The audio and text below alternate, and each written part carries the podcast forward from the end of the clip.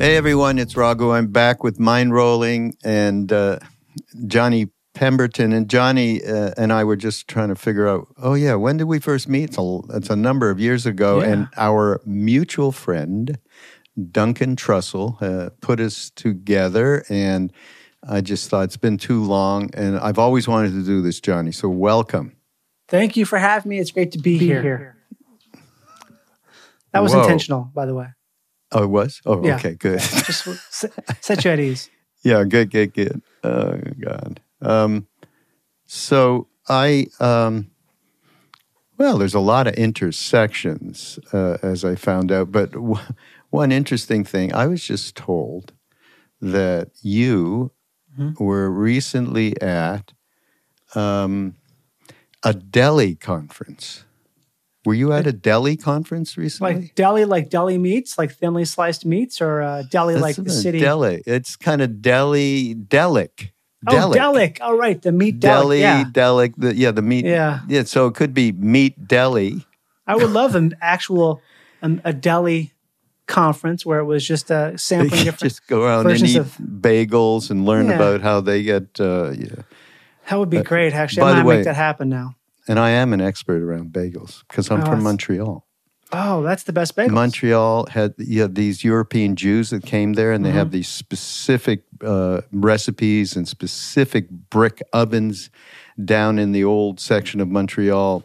Uh, it's called the Main Saint Laurent. I've had them many times. It's my it's something I haven't had in so long that uh, there's actually a place in LA that just opened up a Montreal style bagel, and I think they just Really? have lines. There, you can't get them unless you want to wait in line for an hour and a half. Yeah, because everyone knows how good they are. They're so great. They're the best. Yeah, no, it's incredible. And th- we also have something in Montreal called smoked meat. Not that I eat meat uh, anymore, but Mm-hmm. uh, even when I wasn't really eating meat, I'd go to Montreal and hang, get family, whatever it was. I would go. It's called Schwartz's. Oh, I've been there. It- yeah, I've been to Schwartz. I've had the, uh, the meat. Yeah, Yeah. because there's a comedy festival in Montreal. Oh, right. Yeah, I've done it maybe right. three times, I think. Yeah. something like that. So uh, the first time I definitely had plenty of smoked meat, and the second time I had slightly less, and the third time I think maybe it's like okay, I think I've had enough of this smoked meat for Yeah. a while. Yeah. It's. Uh, pret- uh, what about the French fries? Come on. Oh yeah, the poutine, Yeah. I mean, the which best. is not the same as Putin, right? no, not at all. Yeah, uh, but addicting as well. Uh, if if that's Mm-hmm. That's where true. So anyhow, at the Meet Delic right. conference, I love that.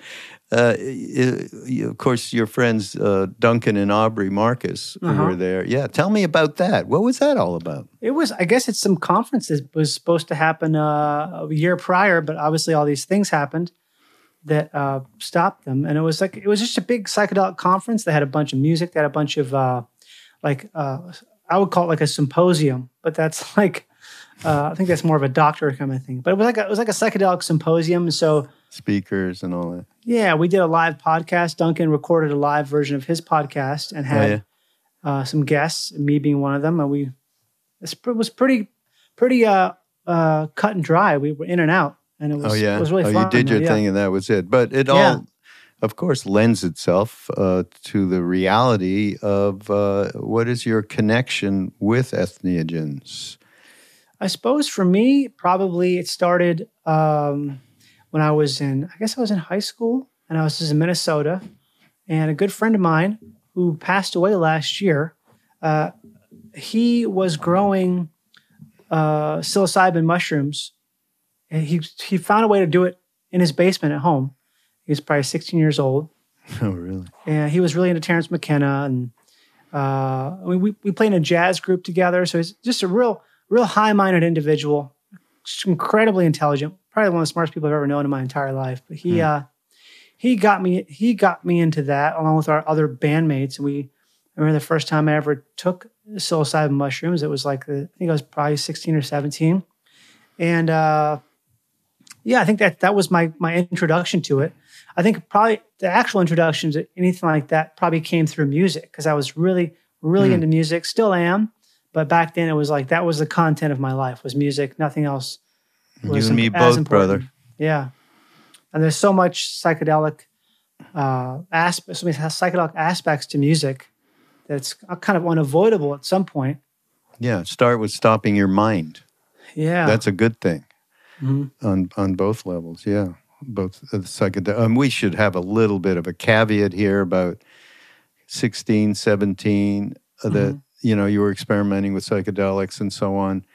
I when any anybody ever tells me that, or I say Right. it about myself, and uh, I always say, please try and at the very least follow Alpert and Leary's suggestions around set and settings. Okay, because Yeah. it is important very you important. cannot play around with this shit. I know many of us, and I say us, have played around, and it's part of growing up. But uh, you know, when you have some people who are experienced, uh, as saying, especially Leary and Alpert. I mean, I hung out with who became Ram Dass right? in in the. We were once in the Himalayas, up in the middle of nowhere, looking at the nine, uh, 28,000 foot peaks all across the Mhm. horizon, right?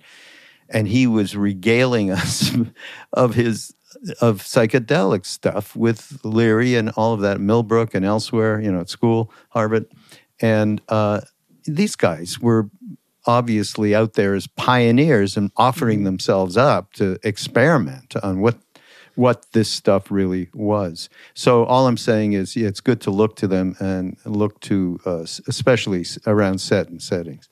Yeah, that was actually something that we, for the longest time, I had trouble even thinking about. When people would talk about doing them recreationally, I was always just, I don't think that's good, really. You have to really do this with intention and figure out where you're going to be and everything. You have to do your homework before you do that because otherwise, uh, you can have uh, some pretty heavy, pretty heavy consequences. So what? Where did this go for you though, as you became an adult? I don't know. I think uh, it just, I think for me, the main thing it did was sort of just show me some stuff that was uh, I would never have seen otherwise. Like some sort of, it opened my mind up, mind up to ideas that were not really concrete ideas, but maybe feelings about the just the the sort of the sameness of the world and the idea that there's really not a lot of differences between us and, and having having perspective. I, I'd say say perspective mm. was probably the biggest thing. It, it gave me this perspective of something that helped me. I mean, it's probably helped me in more ways than I can possibly imagine. I also think it's a thing where it's. Uh, I'm sure it's I developed as a person as a result, and the timeline that I exist in now as this person is a direct result of having that perspective shift at a relatively young age that Mm. gave me the ability to to interact with things and de- probably deal with certain problems because I was able to maybe take a step back. Mm, yeah. I would say that uh, when I talk about this stuff as well, not necessarily uh, just psychedelics or anything like that, but just the path Uh-huh. and where we're at and what we're dealing with and so on. And my first recommendations are perspective and trust. Uh-huh. Probably start with trust, you know, and I my very fortunate that I met Ram Dass when I was in my uh, early 20s. And uh, so that trust led me uh, uh, to a path that I had no idea even existed. Nothing. I had no idea. It just felt good. That's all. Yeah. You know, it just felt good. So, perspective, uh, it then I could see that okay, there's many different viewpoints from which to see the, your day to day quote unquote reality, and uh, some of the you know incredible methodology that he brought back that really you know of course is all Eastern uh, was just extraordinarily helpful. But the, do you know that too? uh, This just reminds me Right. this movie we did, um, a, a doc, Becoming Nobody, with Ram Dass. Um, and it's it's uh, it is um, both gives a real idea of his teachings and his style, and you know he was known as the spiritual uh, Lenny Bruce back in the day, basically. Yeah. Um, and in in that movie, I mean, there's so much in it uh, of, of real value to absorb. But uh, the director asks him, Jamie Catto, says, So, um, what are the two most important things that you could share with me about, you know, whatever you've gotten all, all of these years, through all the practice you've done, etc.? Two and not one or three. I like that. Just two. Just he two. said two. You only get two. You know what he said? Love and humor. Wow. Okay. So I was thinking about you That's pretty good. and, and just that we were going to talk, and I, I remembered this thing. And uh, of course, everybody, I haven't even introduced you.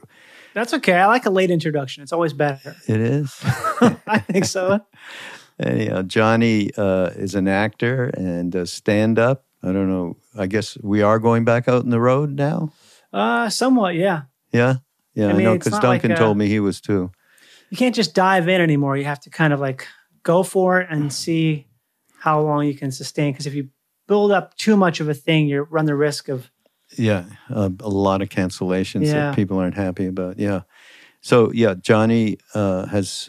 Uh, I mean, Johnny looks like he's uh, well. You guys are on, watching this on YouTube. You know, he Oh, they are, maybe okay. looks like eighteen or something. And uh, but Well, he's been doing this a while. the camera does a lot for me. I think there's it's deceiving. Uh, I don't think I can quite do 18 anymore, but no, um, maybe not.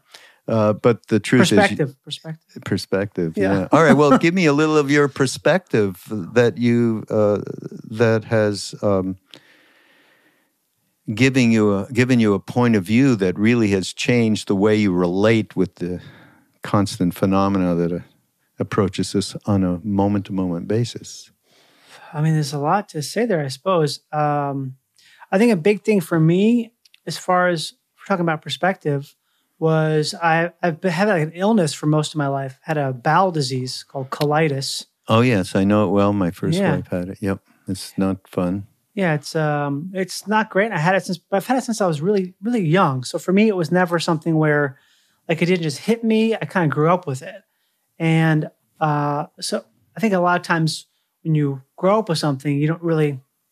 It's not as bad to you as it seems to others.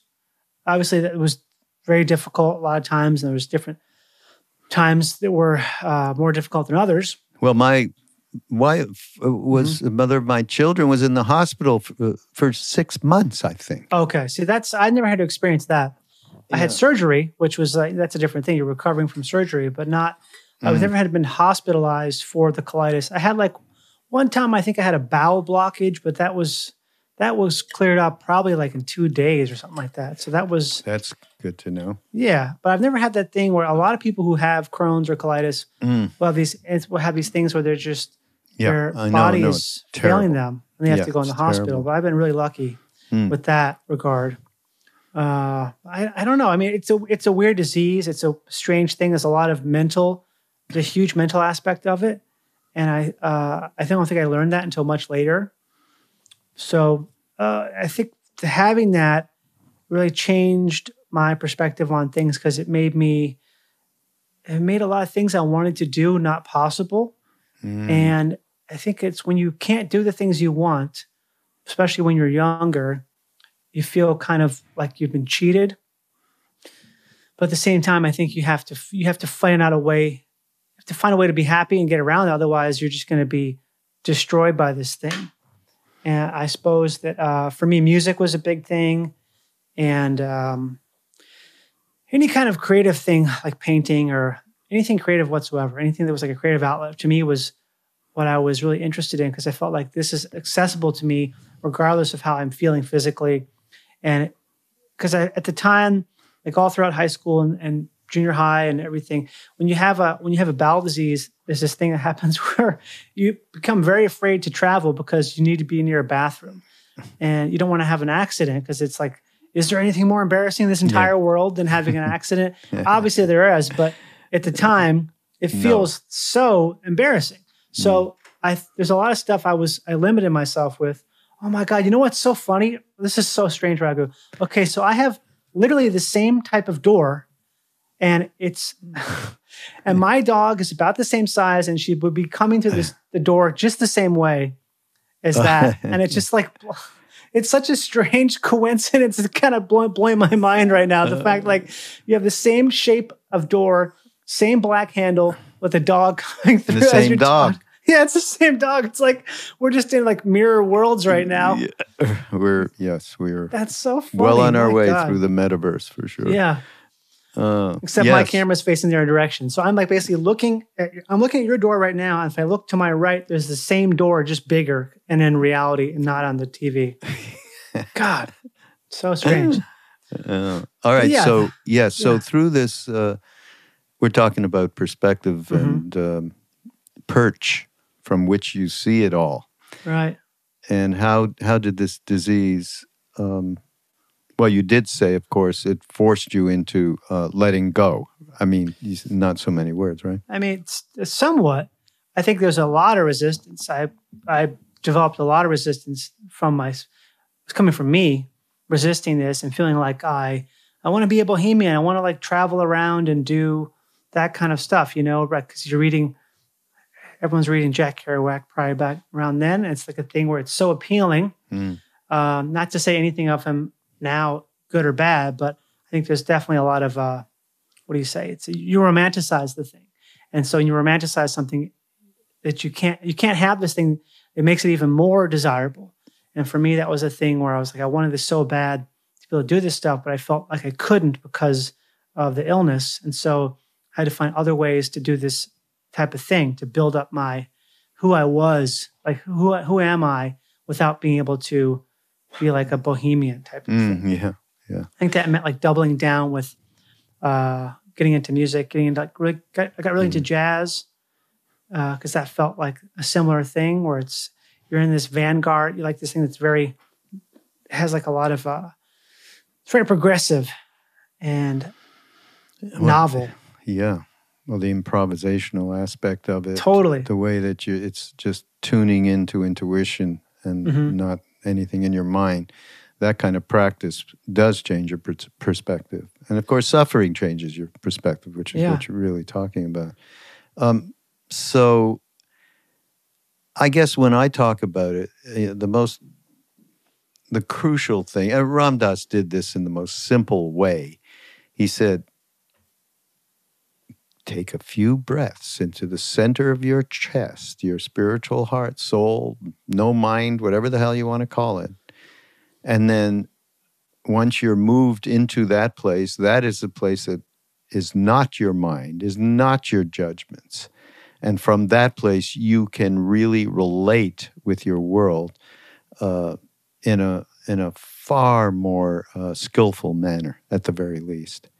And of course, to get there is part and parcel of it all is some kind of trust. I mean, and Duncan Trussell is probably a, a great example of somebody who he uh, he did not ignore that he felt this kind of trust with Ram Dass in particular, to the Uh-huh. point where he called me to, to you know like say, okay, this is what should happen right now and it was all around podcasts, you know, and here we are, it'll be uh, almost six years or something Wow. of doing the Be Here Now network and all Uh-huh. of these uh, wonderful podcasts and growing and enormously.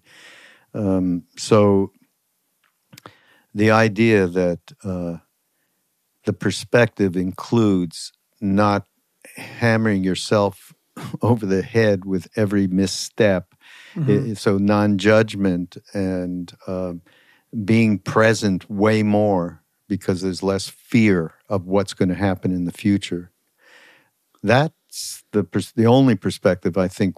If if we could just all get there, you know, never mind the other highfalutin kind of uh, philosophical enlightenments and all that bullshit. Mhm. Because if we can get there, then we can start to be a little bit kinder to each other. I think. Yeah, that the whole the fear stuff is is such a. I mean, that's like a word where it's such a small word, but it has so so much meaning, and it's the kind of thing where I find myself a lot of times, even recently, especially with the pandemic, because it's changed.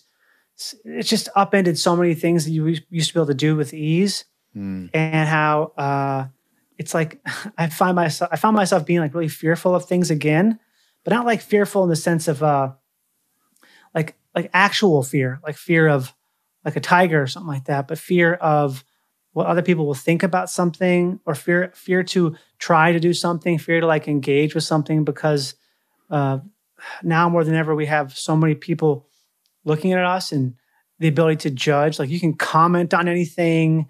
It's just this thing Yeah. where it's like straight. Social it's straight to the comments lifestyle, where it's. It took me a while to figure out like that stuff is just so absolutely. uh I don't want to say worthless, but it's just it has almost no weight. Like all this all this commentary and thinking about that, and it's something I still struggle with, like constantly. The idea where you have to make something that's true to you and not be fearful about what you're presenting because you're not going to make something that's perfect. You're just going to make something that just just doing the thing. That's the most. That's the hardest part. And anyone who gives you shit about anyone who's like like t- trying to pull you down is probably just jealous or has an issue with their own with what they're trying to do that they can't seem to manifest. And so when you see something else, you get angry about it because it's like this thing where it's like, what they they're doing this thing that I want to do, but I can't do it. And I find myself doing the same thing where it takes so much uh I guess mindfulness to to remember that and to persist in the Yeah. face of so much constant reminders of Mm. of Yeah, you know, you Yeah. know what that it to me it's uh, no more or less that kind of um, one is talking to oneself and saying, "Shit, that's beautiful out there." Wait, why can't I? I I deserve that, and I'm doing whatever it is. The objectifying of absolutely everything Yeah. inside you is is the same polarization that we have on a on a much more sort of obvious level with the us and the them, right? Whoever it is, vax, non-vax, of course, all of the political stuff that's going down. That's uh, uh, it's all very very tough, and there's not the fact that. So being unaware or being in a perspective, go back to perspective, Mhm. Where you don't have that mindfulness that what you're doing inside yourself in terms of projecting either something you want or something you don't want or judging another person or judging yourself or all of it at one one time right? I mean that is absolutely what's got to get cleared up before you have any chance in my mind of being able to be helpful to cut through polarization uh, that is going on. I mean, very difficult. It is. It's the it's the problem of our time. I, feel like that that's the thing where that's the real issue. It's the core of everything. It seems to be right now is just it's the polarization and stuff. And I think that the the way out of it is to see other people as the same, but that involves like taking stock of yourself and realizing. I mean, it's, it's there's it's like it goes. When I think about it, it goes all over the place. But I like a lot of it has to do with uh, expectations and the idea that we none of us deserve anything ever at all but at the same time we also it's that duality the duality of there should be you, ex, you should expect nothing whatsoever and anything ever always but also there is a you should uh, love yourself and feel deserving of anything good that comes to you is is deserved. Because nothing i mean it's like nothing is ever deserved but also that's because everything is deserved. Hmm it's that weird duality that you Yeah. can't quite say but you can feel it. When you when you're feeling it you're like oh i can feel this. I can feel this. Oh i feel warmth for this person and not jealousy. I feel like attraction and not fear I yeah. I mean, I think that um, what you're speaking to really is uh, another thing that I love that Ram Dass used to talk about all the time. You can live on more than one plane of consciousness at the same time. We as humans can do that. So there's the plane in, in which expect nothing. That has more to do with the reality of being in that place of expecting nothing means you have done a lot of spiritual work in this lifetime and have gotten, you know, the grace to be in a place where you're not expecting, you are living the Bhagavad Gita, uh, which is expect nothing. Do what you got to do, but don't expect the results. Don't look for the results, basically. So that's one level. And the other level is whatever comes to us because we are doing the right thing. Uh, we are working uh, to our best ability and coming from a place where we're not um, we're not going to climb over people's heads to get ahead and do all the kinds of things that are around greed and selfishness. Uh-huh. And you deserve what comes back from good action, karma, right? Yeah. And uh, so, yeah, I that's a good point. Two planes at the same time. I've never heard that before, but it makes a lot of sense because that that basically solves the problem I had in my head just now. So now I'm like, oh, good. oh yeah, it's it is the duality because it's the things, the two things at the same time that seem to be contrary, but they're not contrary because it's like a, it's like a um, things overlaying each other, not in opposition. Yeah. That's the thing that's hard to explain to people. It's I think it's a lot of times where people get hung up on the kind of things we're talking about is because a lot of these things seem feel seem contradictory. If you just like think about it, like, well, why doesn't make any sense? But it's because it doesn't really make any sense. But that's okay because it's not really. Well, it's not about making sense, is it? Yeah. Stop making sense. Eh? yeah, that great yeah, record. Making sense is just well, what a, what an overrated idea. something something making yeah. sense. Yeah, exactly. Um, God, I love that record, David Byrne. Uh, film right? Uh huh. Film. Well, it's a couple film things. Film and right? a record, whatever it is. David Live Byrne. record, right? Live album. Yeah, yeah, that was it. Mm-hmm. Yeah. Um. Yeah, stop making sense is. I mean, the problem is our God is our mind because uh-huh. we're used to being with that mind twenty four seven. Duncan and I are working on this thing called From the Movie of Me to the Movie of We and just using ourselves, you know, in terms of uh, how we identified the me, which isn't too difficult, the roles mm-hmm. and the you know the identities and all that, and then how that tra- what is the um, process by which the transformation can happen, right? Once you realize what the we is is as real as the me and that's back to the you know two two planes at the same time mm-hmm. the you know relative and uh, and uh, real the relative and the real um, so but so part of what we've been doing is just kind of investigating what well what are the things that we can do you talked about mindfulness and so on um, by the way, koans, right? Say that again? That's K O A N S. Koan. Oh, that right. Always, the Japanese. I, I, always said cone, but it makes more well, sense. Koan. Sydney so. Cone invented them. It's yeah. Okay. Yeah, Sydney Cone. That's like the the puzzle, right? The, uh, the sort of the logic puzzle that makes you think. A cone. Yeah. What's the sound right? of one hand clapping is the most famous. Uh-huh. And the idea is to stop the mind that we make king you know and believe all of our thoughts i mean that's the first i mean somebody who says wait a minute what are you talking about okay well let's start with um, you have you have a lot of thoughts that are going on yeah everybody thinks you believe them yeah sure uh-huh let's start there that's the starting place you know and um, I think one interesting. So, yeah, talk a little bit about comedy. How did you get into comedy, and how did that I guess infiltrate I got your life? Uh, I mean, I moved out to Los Angeles by as a plan to do comedy because I really wanted to.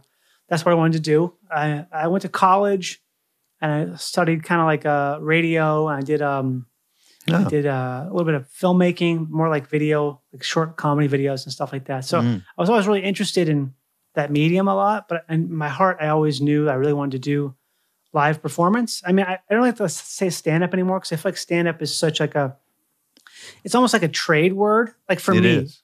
I don't mind other people say it, but for me, I feel like saying stand up makes me feel like I'm saying, um, like, oh, I'm I'm a I'm a certain type of welder. Like, oh, I do this type of welding, where it's like really it's just if you're performing live, it's all the same thing essentially. Yeah. There's Yeah. clear distinctions. There's obviously all kinds of things. When it comes down to it, you're you're being in the moment in front of people with the goal of sharing something.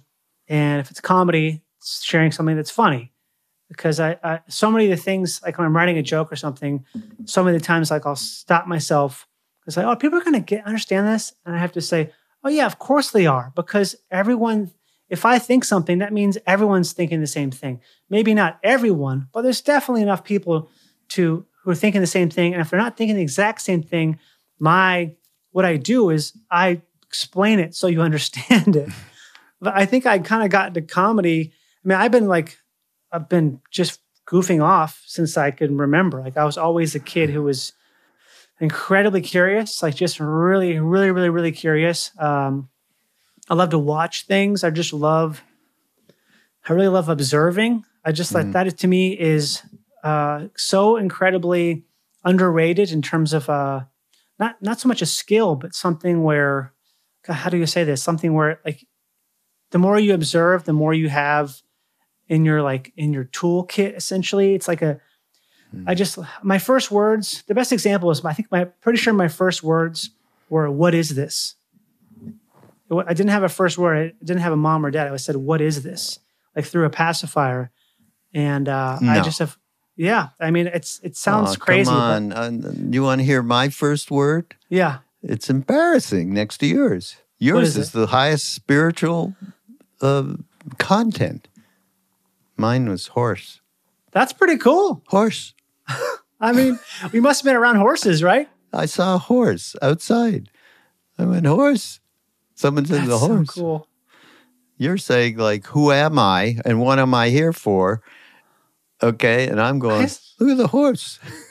I mean, I was probably looking at like a block or like a little. I might have been looking at a figurine of a horse, been like, "What is this? what is this?" Trying to say it through my pacifier, yeah, right. and I suppose that's sort of what started me in comedy. Is mm. I just have always been just incredibly curious about a lot of everything, and uh, I feel like comedy is something where when you dig around a lot and you like like watching things and if you like observing certain things, it becomes the thing where you're just trying to find something that's funny. Like I always, if you, I think a lot of comedians really like to laugh because they like to find things that are funny because it makes them feel good. And I really think uh, a huge amount of com- comedians, I- I'd say almost all of them, are in comedy because comedy is the greatest medicine for existential dread. because life is absolute hell to some extent, especially if you've come from, if you have like certain un, unchangeable circumstances that you come from. And comedy is like this instantaneous uh, cure to anything you feel bad about because you feel ins- you cannot feel bad when you're laughing at something. So for me, I think that's probably what drew me to it, not consciously at all. I just thought I just love to uh, to fuck around and fuck around and find out and find out what happens when you do something or say something in a certain way. And it's it's kind of like alchemy in a weird way, where if you put these things together, if you just say something in a certain way, it's funny. But if you say it another way, it's serious. What a strange thing! Like I used to get in trouble in school because I would say we were watching, we were doing the the book Gulliver's Travels. We were watching that movie that's Ted Danson stars as Gulliver. And I would say sometimes in the back class, I go, Ted Danson. I would just say it like, and I got in trouble for just saying Ted Danson too much in a weird way. And I'm like, I'm not, I'm just saying Ted Danson. She's like, you can't do that because it's making everyone laugh and it's not, we can't work. And I'm Oh, like, it's, it's terrible. nothing.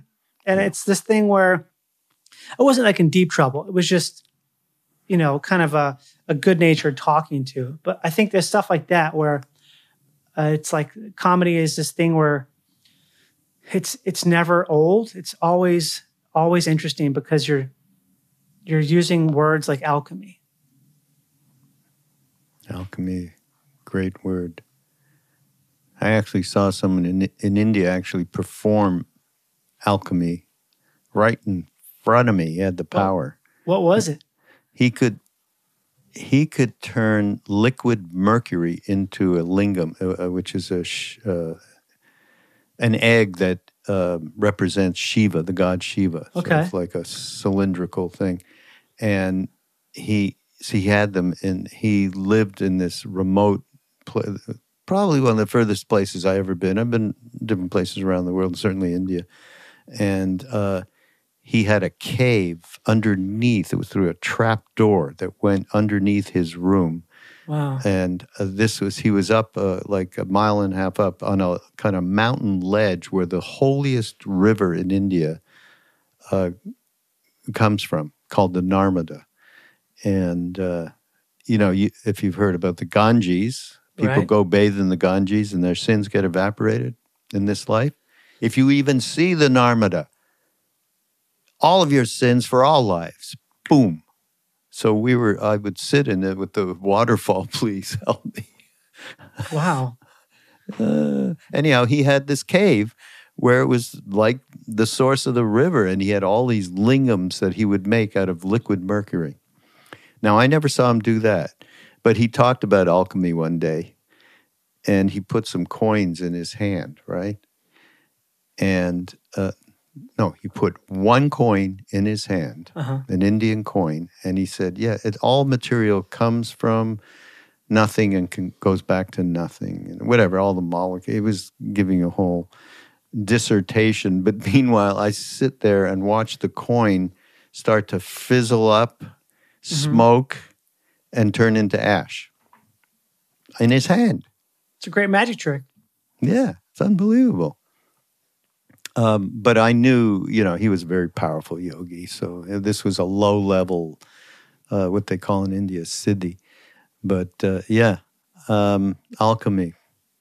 The real alchemy is, of course, d- changing our guts and that polarity that's inside ourselves, like we were talking earlier. Um, that's the real alchemy. Um, Yeah. And that takes uh, effort. And the only way you give effort to do something like that is because you're sick of being, you know, this person that believes in their thoughts and their story and and is absolutely, you know, fighting in every way to satisfy the little self, me, me person. So that's what this whole thing that I've been doing with Duncan. I said, you know, we're doing this because we're sick of it, and we're not going to take it anymore. Remember that movie? Yeah. From this network. yeah, network, Paddy. Yeah. Um, okay, wait. Now, did you get into acting uh, before comedy? How did that work? Well, I mean, I'd done some acting, like theater stuff in high school and Hmm. just kind of, you know, rinky dink stuff like that. Um, but then I got, I moved out here to do comedy. I started doing improv, taking improv classes. And then I started doing stand up a little bit after that. Just kind of like, I don't know. I mean, starting starting to do stand up is one of those things where it's just kind of kind of just do it. It's not like uh, you have to get certified or anything. It's one of the few things where there is literally no, there's nothing at all between you and doing it except for maybe a few people. Like what is stand, what is stand up? I don't know. I guess maybe uh, two or more people, probably. I like to think, but people do it to one person. It's still the thing. I, I, but I started acting after doing comedy. Uh, I don't know. I kind of slowly got into it. It's one of those things where I didn't mean to do that, but I kind of just fell into it because it was a thing where it's a way to make money. It's a way to like to live. And if you have opportunity to do it, and someone wants to send you on an audition, uh, you go on there and and do it. I definitely had no idea what I was doing for probably about two years. It's probably it's enough time to where I look back and think, if I had just decided like, oh, maybe I'll take an acting class, maybe I'll just try to like be like, oh, I'm I don't know everything. To try like to not go into something where I don't know the words, I don't know the, any of the script. I'm thinking I'm smarter than the person who wrote this, thinking like I'm oh, I'm just gonna wing this, no problem.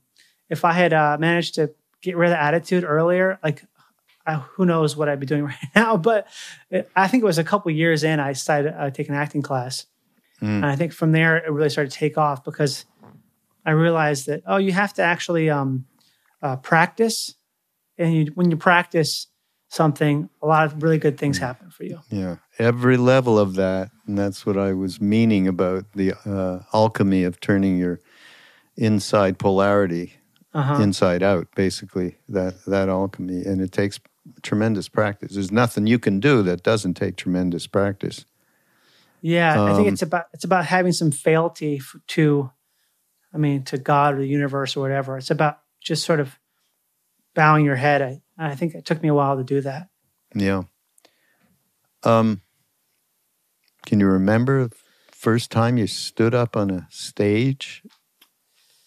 Well, what's the stage? Is it a living room? Does that count? No, no. I, I would say you know something off of you know Sunset Boulevard kind of thing. Actually, yeah, that's because the first time I ever did stand up for real was at the comedy store You're right. in the That's belly right. room. I think it was probably the third time I've I did it. The first time I ever did it was in someone's living room in college, and that's not you know that was just just goofing around with like a like a lamp turned on its side, and after like having many beers and just jotting stuff down on a post-it note. The second time I ever did it, or second or third time, was opening up for a web talk show. That was the that was the biggest mistake I've ever made. It was terrible. It was horrible. And like people wouldn't look me in the eye because I bombed so hard. Oh, But then I had someone help me write my, help me basically pare down my material, make it, um, just condense it, make it punchier. And he put me on his show at in the comedy store at the Belly Room, and I was so incredibly nervous because my last experience was this web talk show where I was doing warm up, which is, I mean, I emailed a friend of mine who's much older, who's a writer, very successful writer actor. I told him about this, and he said, "Why would you ever think that was a good idea to do that?" I was like, "I didn't, I didn't know." He's like, "When we do the warm up, we have like crazy like stunt acts come out and people with t-shirt cannons and just wild stuff. We don't have someone doing stand up for the first time ever to warm these these jaded people up." So that I was so nervous for that comedy store thing, and I spent a lot of time just working on my stuff, writing it out a bunch. Had like had a little piece of paper maybe in front of me that had my stuff on it, and I did. I told my jokes, and it was like the reaction was so overwhelming. You can see my face. I have a video cassette of this actually. You can see my face. I'm like so taken aback that people are laughing. oh my! I'm like so surprised that this is actually happening. Like, Wow. what the fuck? This is crazy. And I did the rest of my jokes, and um, it was just like uh, the rest is, I guess you could say it's kind of history. It just that sort of cemented my interest in it because I was like, wow, this is this this can you can do this. It's not not what I thought it was before. It's Mm. actually possible to do this and have a good outcome. Yeah. Are you still um and and you're still acting as well? I, I Yeah, know. I mean, Yeah. uh, What are you in? right now I'm not working on anything right now, but there's uh, I don't know. I do I do all kinds of I'm doing a lot of little things here and there. I do a lot of voice work too. I like. Oh, you the- do.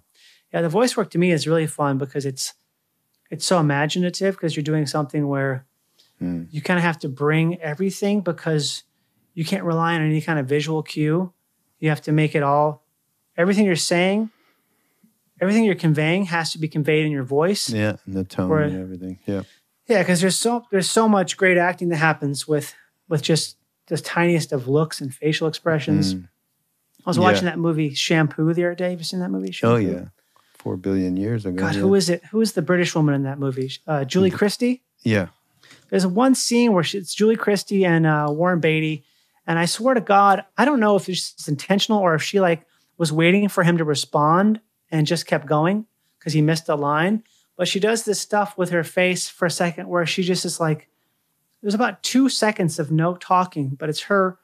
You see her face go through like four or five different things before she speaks again. And you're like, my God, that was so funny.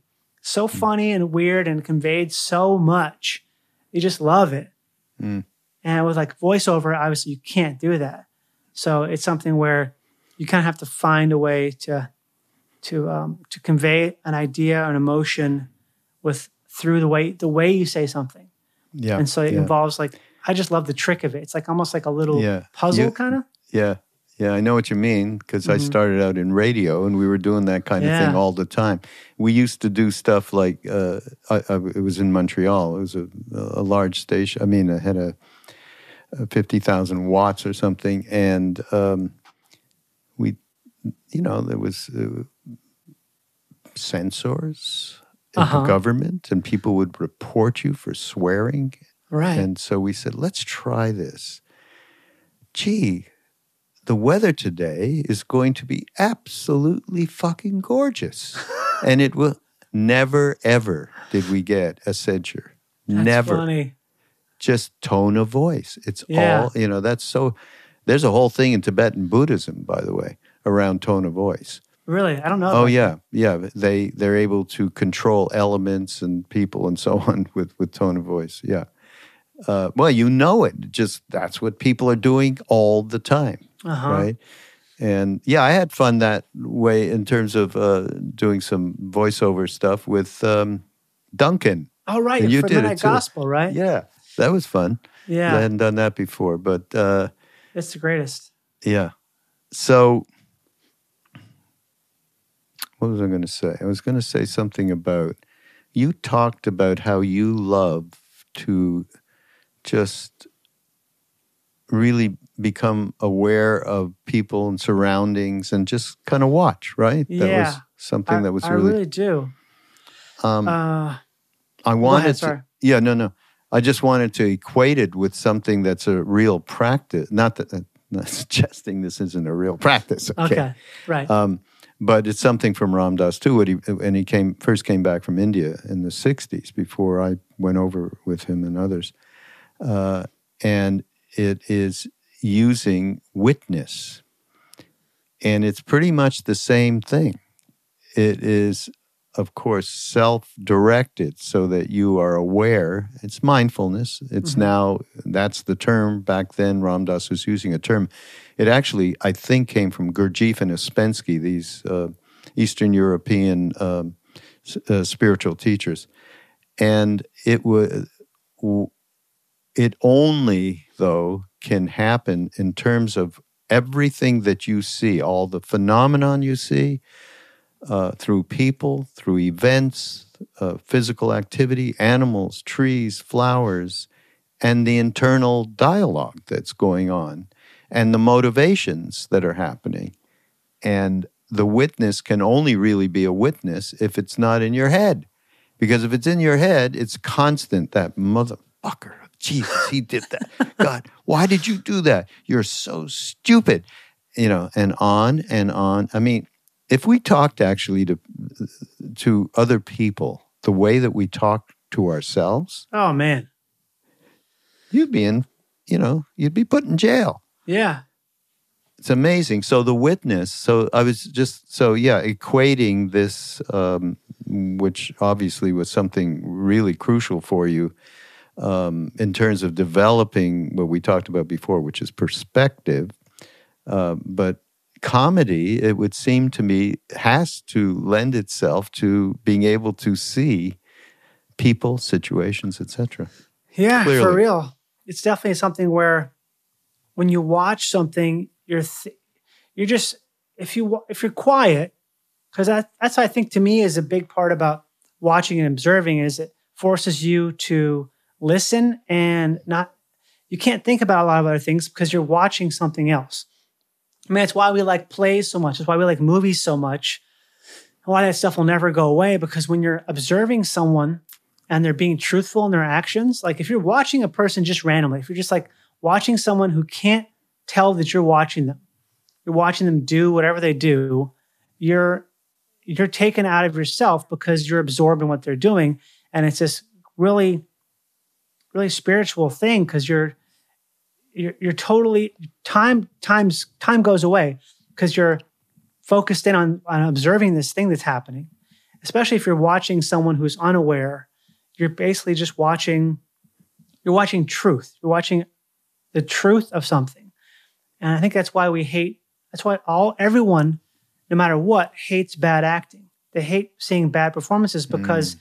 you're seeing something that's not true. Because when someone's doing a, an incre- doing not a, not a good job not a great job i mean like someone just doing the job. If you're doing the job as an actor, you're being truthful in the moment with what's presented with you. It's it's the truth of the situation.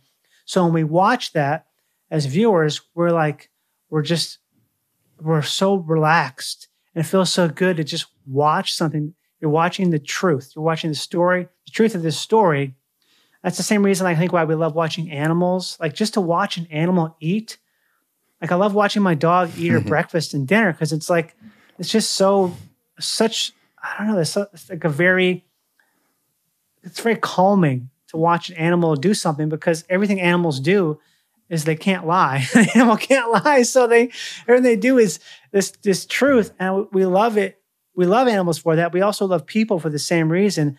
So I think there's something about like when you watch something, you get to see this truth, and you get to like kind of take it in, like soak it up, and then maybe use that later when you're doing the same thing when you're having a performance when you're having a um like if you're doing an impression of someone. Like we we watch someone do an impression and they don't sound exactly like them, but if they have the truth of that person, it's like everything, all, all the gaps get filled in. You know, all of a sudden you're watching that exact person they're doing an impression of because your brain has been mm. seduced. And that sort of stuff is so magical to me. The idea where you can, if you watch enough stuff, if you have, if you observe enough things in your life, if you're constantly observing, observing and like taking in new information that's truthful, it gives you so much to put to to give back in the same way. Like mm if I'm like if I see something that's funny, I'm telling a story about it on stage about that, and I do an impression, I do like a impression of the the person I'm I was witnessing.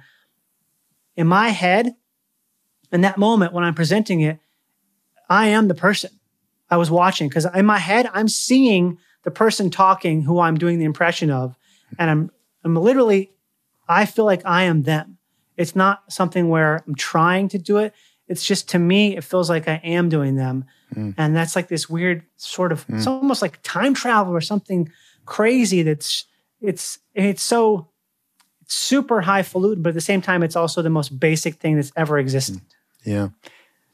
That's a great practice right there. I mean, wonderful in terms of finding the the way in which we're, as you, I think you said earlier in this uh, chat, the ways we're alike. We're alike in a lot more ways than we are unlike. And this is oh, yeah. a great practice for that. And uh, yeah, that's really cool, man. Like living in, I think that's also the thing where it's always, you know, people do impressions of politicians and impressions of every kind of person. I think that you really can't, if you're doing an impression of someone in a way, you love them because you are embodying their spirit. If you're doing it, if you're doing a good impression of them, even if we're like lampooning someone for something terrible they're doing, it's still an act of love to a fellow human because you're enacting their spirit. Mm, yeah. That reminds me, of course, when, when you talk also about your, your dog, and just I love just watching him eat or him or she. Yeah. Uh, just the the naturalness of it, truth of it, then yeah. complete. There's no phony anything going on. This is just direct what nature is expressing in this case. And you know, uh, uh, and it made me think of all the native traditions, right? Yeah. And the fact, of course, we go and kill and marginalize and starve and everything else that white people have done. Us, it's all in us. Uh, and how much do we need that connection to the natural processes of life that you get through nature, basically. Yeah. And and through a real interconnectivity. Wow. Huh? Yeah, it's so essential. I even think that dogs, like I think about this a lot with dogs because I just I love dogs. And the idea that like dogs, to me, I really think that dogs are I know they're not they're not humans, but is there any, there's nothing closer to a human than a dog in terms of in terms of its uh, mindset and how how it lives because we're we've been living symbiotically for so long. Like it's such an ancient relationship that to me, the stuff that dogs do are really it's so similar to what humans do. It's incredible. Like the They're way the, better. They're like they're so much better. God. They're God. Absolutely. Right? Yeah. It's not an accident. like the fact they can they know my dog knows stuff that I, I don't have to say it. I just think it sometimes. And for a while, we were so surprised by it. But now I think about, like, yeah, of course she knows it because there's some sort of a, I must be doing something with my face that she recognizes because it's we're the same. We've co-evolved for so long. We just we get each other. it's like this thing where it's just new humans, new dogs. That's all. That's there's always they're And all you the see- same. You see people and their dog, they look like the dog, or the dog Yeah. looks like them. It's unbelievable. It's insane. Yeah. Hey, how did uh, we're kind of at the end of this Right. show, as they say, but I would uh, I don't know who told must be somebody who listened to one of your podcasts, by Uh-huh. the way, who said that uh, maybe you mentioned this, but how did you get into cynicism and magic? That Chogyam Trungpa Rinpoche book. Well, I think Trussell told me about it. It was him. Yeah, He's the So- culprit. yeah. I Yeah. love it though. That stuff that to me really kind of blew my mind in a weird way. Just because it's so uh, it just flies in the face of all the flowery crap everyone thinks about Buddhism and whatnot. It's so nice to hear Chogyam Trungpa like But he says he breaks everyone's balls.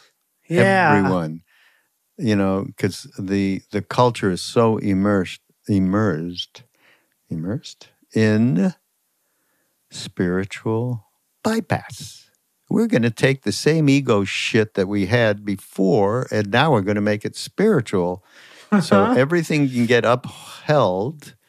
Our egos can get upheld the way that they were. We're not going to lose anything but we can characterize it as something else. And yeah i mean um, yeah i mean i just opened this book. As students and teachers we can cut down the fortress of spiritual materialism through how we work with situations we don't combat spiritual materialism through warfare street fighting or sending bombs in the mail but by developing intelligence within ourselves. And that's um, and that's to me that's everything we've been talking about perspective and witness and awareness and you know that's uh, and what you said about when we started talking about i forget what it was what, one thing or another around spiritual path. And you said well you know it's a mm, people like when i share this kind of stuff they get like what are you talking about? You know? You said that earlier. And um, I think I came back with eventually uh, reminding people how they are a slave to their stories and their thoughts, basically, yeah. And uh, and desire systems and all of it. You want to stay like that?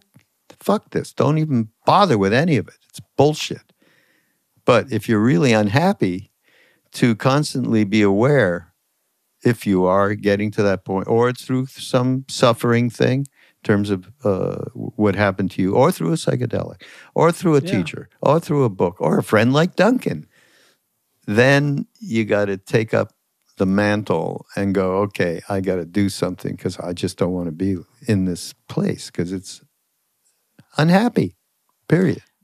yeah you have to move out of it somehow Yeah, well, you got to want to. You Yeah, you really have got to to. want. want to. I think a lot of times it just takes you have to uh, get to a point where you're so sick of it, like you're talking about. Like I'm so sick of this, I got to figure something out because Yeah.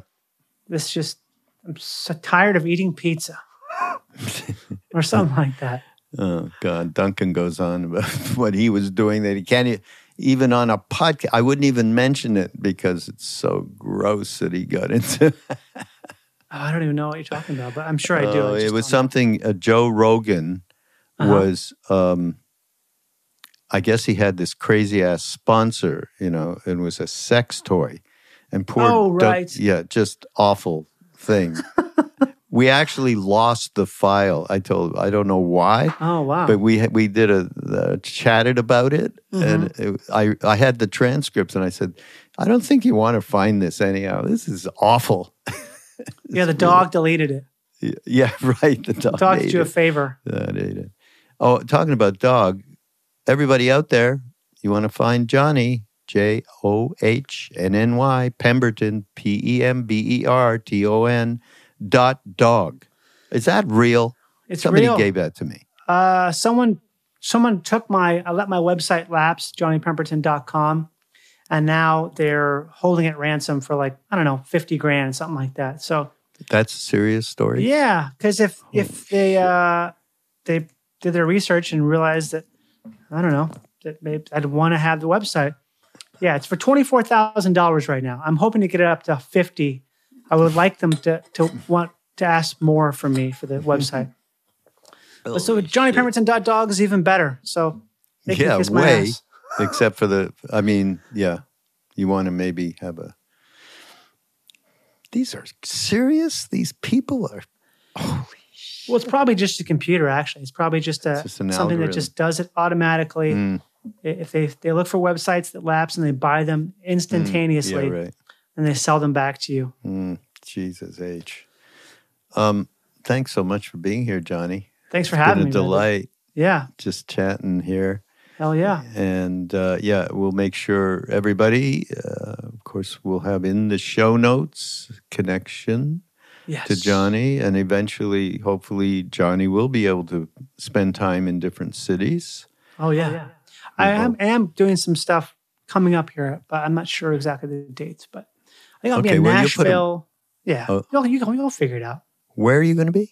I'll be in Nashville. I'll be in uh, Tacoma, and I'll be in uh, Portland, and I think I'll be.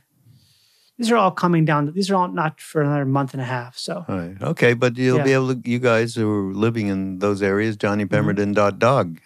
check It'll it be there. Absolutely. And again, let's uh, let's do more of this, Johnny. Well, let's even well, you're in LA and I'm yeah, out here. we're not very far. Yeah, we got to let's get together.